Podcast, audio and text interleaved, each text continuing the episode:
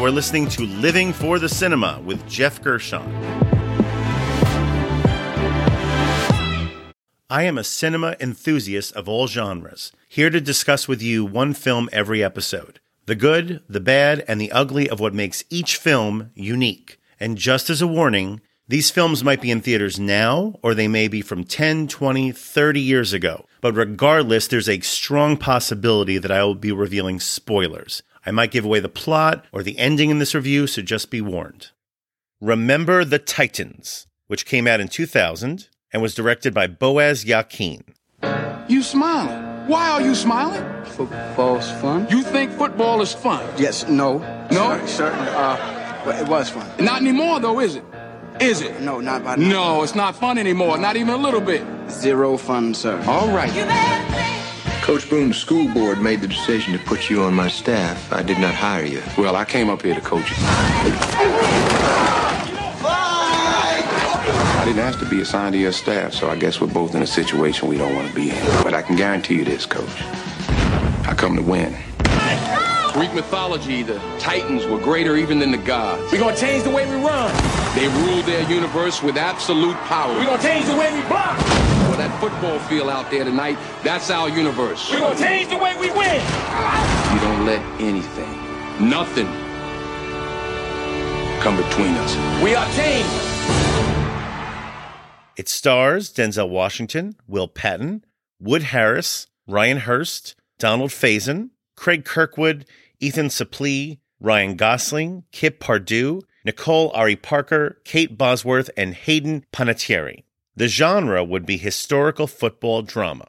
Now, I remember seeing this in theaters and generally enjoying it, but also having two completely divergent types of feelings at different points throughout this movie. One of them was, oh, come on, that is so cheesy. This feels like such a Disney movie. Yeah, right, that happened. And this singing is just obnoxious.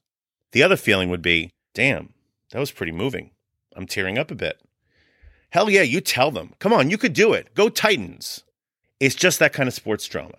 There are moments which are rousing and or poetic, and then there are other moments which are just gratingly cloying and manipulative. Now overall the movie works. How could it not with this cast? But now after having rewatched this film a few times since then, it pretty much rouses the same mixture of feelings as it did from the get-go. Boaz Yakin directed this, and a few years prior, he had directed the seminal crime drama Fresh, a film that is so raw and disturbing at points, it's kind of amazing that Disney and producer Jerry Bruckheimer ended up hiring him, of all people, to adapt this true story of the 1971 T.C. Williams High School Titans. Because this is a pretty damn inspiring story. T.C. Williams was the first school in its district in Northern Virginia to be federally mandated to racially integrate. And during that football season, their varsity team, called the Titans, which had also just been racially integrated, led by coach Herman Boone, played by Denzel, the team went a perfect 13 and 0 on their way towards winning the state championship. And from that moment on in 1971, racial harmony endured. well, not quite. Now that would be oversimplifying things, wouldn't it?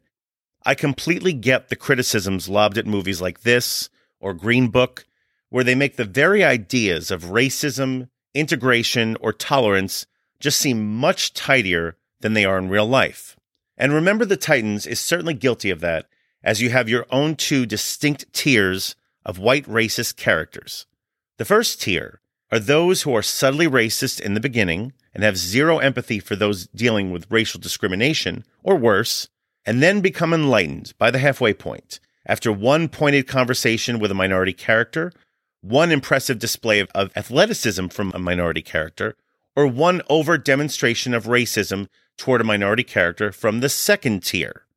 And the second tier, those who are extremely racist out in the open towards minority characters, enough to make all the other white characters look noble by comparison. Who are you? I'm Herman Boone. I'm the new assistant coach. Well, for the looks of things, I'd say we got about all the help we need around here. Why ain't you outside there with all your little friends hollering? This was the time that was arranged for me to meet with Coach Yoast. I never miss an appointment. Well, maybe, um, maybe you just better reschedule. And most of the white characters in movies like this, this one included, they fall into the first category. But make no mistake, This is first and foremost a football drama, and everyone comes to play, so to speak. Denzel is Denzel, and he gives a Denzelishly forceful performance as the head coach. Considering that he's the star with his name above the title, he actually does not have as much screen time as you would expect, since this is really much more of an ensemble.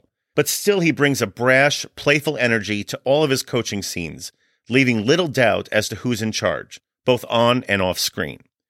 He just sounds so legit when commanding drills, plays, sparring with referees, it's a wonder he hasn't played more coaches before or since this movie. And beyond that, he brings gravitas to those moments when you really get your money's worth from Denzel the indignant monologues or the inspiring speeches. How can I help you boys? I'm Gary Bertier, the only All American you've got on this team. You want any of us to play for you, you reserve half the open positions for Hammond players. Half the offense, half the special teams. We don't need any of your people on defense. We're already set. Uh huh. Don't need none of my people. Mm-hmm. What you say your name was uh, Jerry? Gary. No, you must have said Jerry like Lewis, which would make you Dean Martin, right? Ladies and gentlemen, got an announcement to make. We got Jerry Lewis and Dean Martin going to camp with us here this year. Jerry tells the jokes, Dean sings the songs, and gets the girl. Let's give him a round of applause. Denzel's presence and humanity certainly grounds this movie, but he has help from just a fantastic ensemble of up and coming actors for the time. You have babyface young Ryan Gosling, Donald Faison, Kip Pardue, and Hayden Panettiere as the spunky football obsessed nine year old daughter of Will Patton's assistant coach Yoast. Will Patton is particularly good in his several tense interactions with Denzel, and he does bring some heat with probably the most rousing line of the movie. Now, I don't want them to gain another yard. You blitz all night! And if they cross the line of scrimmage, I'm gonna take every last one of you out. You make sure they remember forever the night they played the Titans. But to me, the best standouts among the younger cast are Wood Harris and Ryan Hurst as two players whose relationship grows the most throughout the story. They come from different backgrounds and they bond over football, of course. Also leading to the film's most emotional scene, when Julius, who's played by Wood Harris, for the first time sees Gary, played by Ryan Hurst. He sees him alone in a hospital room after Gary just became paralyzed from an unfortunate car crash. I swear, the look of disbelief on Wood Harris's face, seeing the state that his friend is in, then his words of disbelief, and then Gary's response as the music swells up it just never fails to get me choked up. It's just one of those moments. Oh, man. You think I look banged up? You should see my Camaro. Man. I sure am sorry, man. I should have been there with you. What are you talking about? You would have been in the bed right next to me. You can't be hurt like this.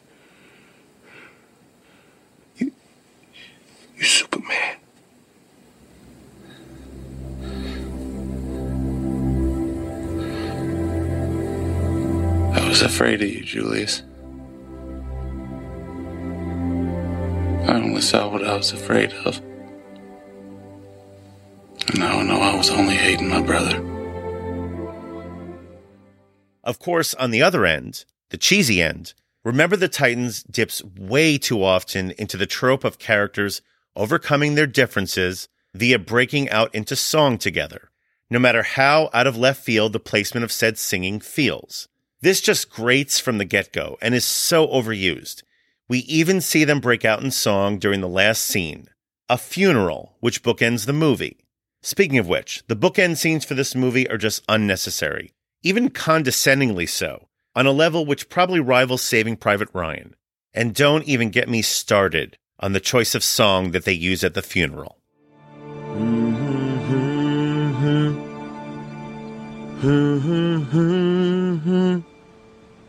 hey, hey, goodbye.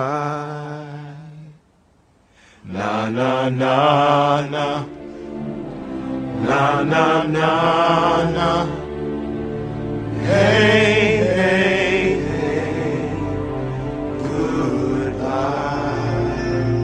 Overall, Remember the Titans still works thanks to no shortage of exciting football sequences, strong performances across the board, and some occasionally nuanced dialogue thanks to screenwriter Gregory Allen Howard, who would go on to adapt other true stories with future screenplays for Ali and Harriet.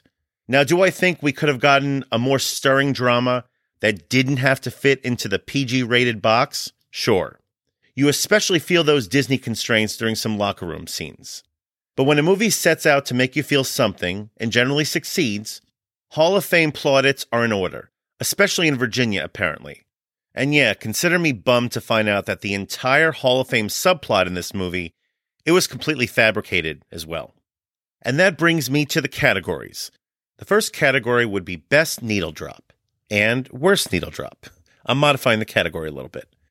This is the best and worst song cue or piece of score used throughout the runtime of the film. Some might disagree, but I found there to be some very on the nose choices for period pop songs that we hear throughout this movie. Just really obvious stuff, like Forrest Gump level. Now, seriously, nothing against the genius of the late great legend Marvin Gaye and Tammi Terrell, but it is time to retire Ain't No Mountain High Enough as a needle drop. It has just been used and used and used again. I looked it up. This song was used as a needle drop in probably about 20 films between 1995 and 2010. And it's been overdone. And it was overdone in this movie.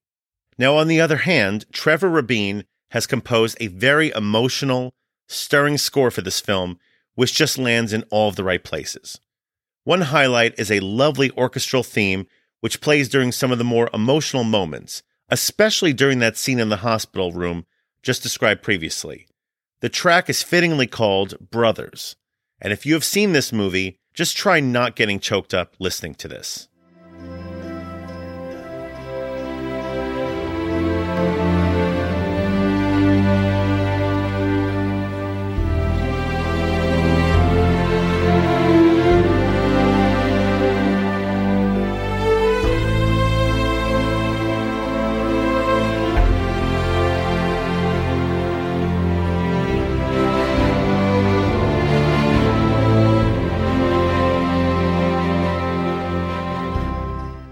That brings me to the next category, which would be wasted talent. This is the most underutilized talent involved with the film. And keeping with the musical issues of this film, obviously it's a sticking point of mine. No actor is saddled with more needless moments of his character having to break out into song than veteran character actor Ethan Suplee. He has always been a charming actor, usually playing somewhat bumbling side characters in shows like My Name is Earl, or movies like Wolf of Wall Street or Unstoppable. And here he gives a genuinely solid performance as Louis, a newly transferred kid to TC Williams who joins the team and off the bat relates pretty well to the African American players who he's training with. Just for perspective on how effective he is in this role, you can rewind back two years to his character in American History X, who is a very convincing neo Nazi spewing racist, pretty much the polar opposite of this character. Now, unfortunately, though, Suplee, too much of his screen time is just spent singing. Now, we could see these guys relating, interacting, you know, hashing it out, getting to know each other. But why do that when we could just see them sing? You know, they're just hanging out. Let's sing a song. Oh, we get along now. Boom. It's very oversimplified and it's overused in this movie, and it's very much overused with this particular character.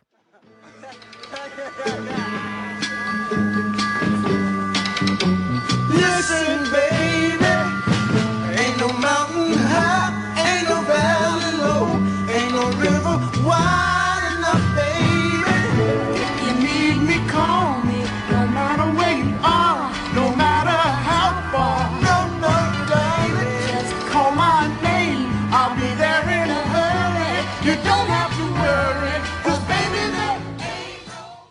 That brings me to the trailer moment.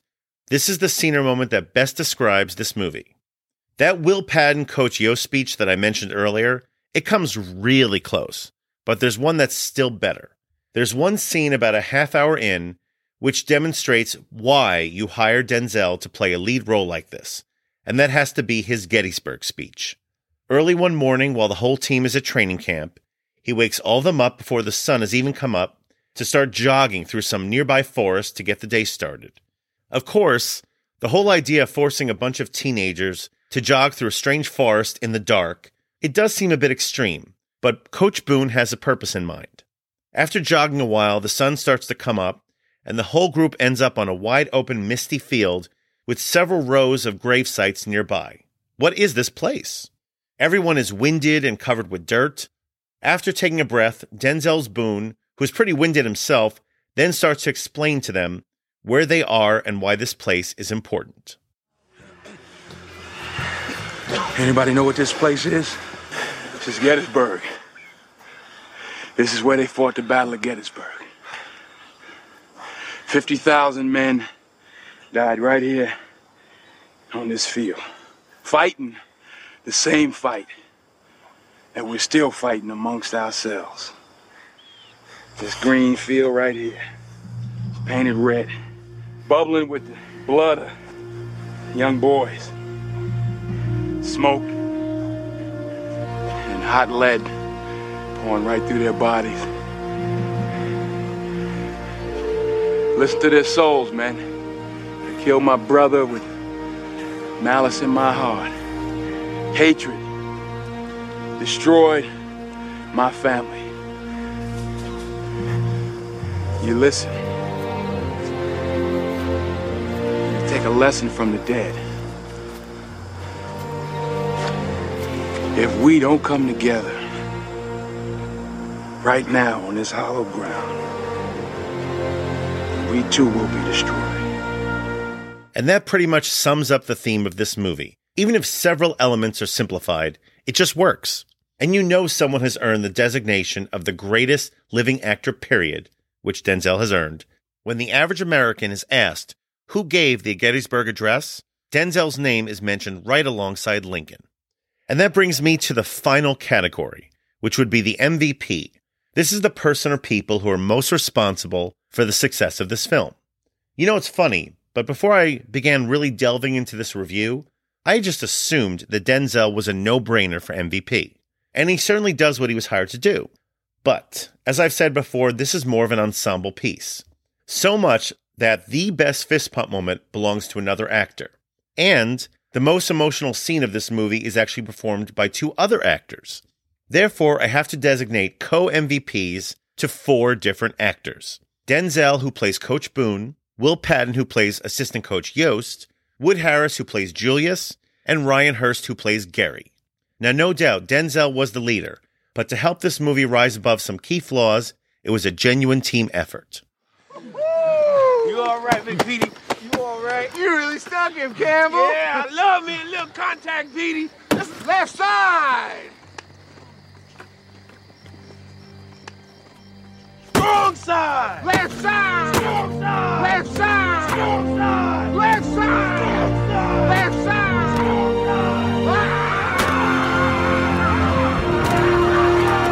My rating for Remember the Titans would be three stars out of five.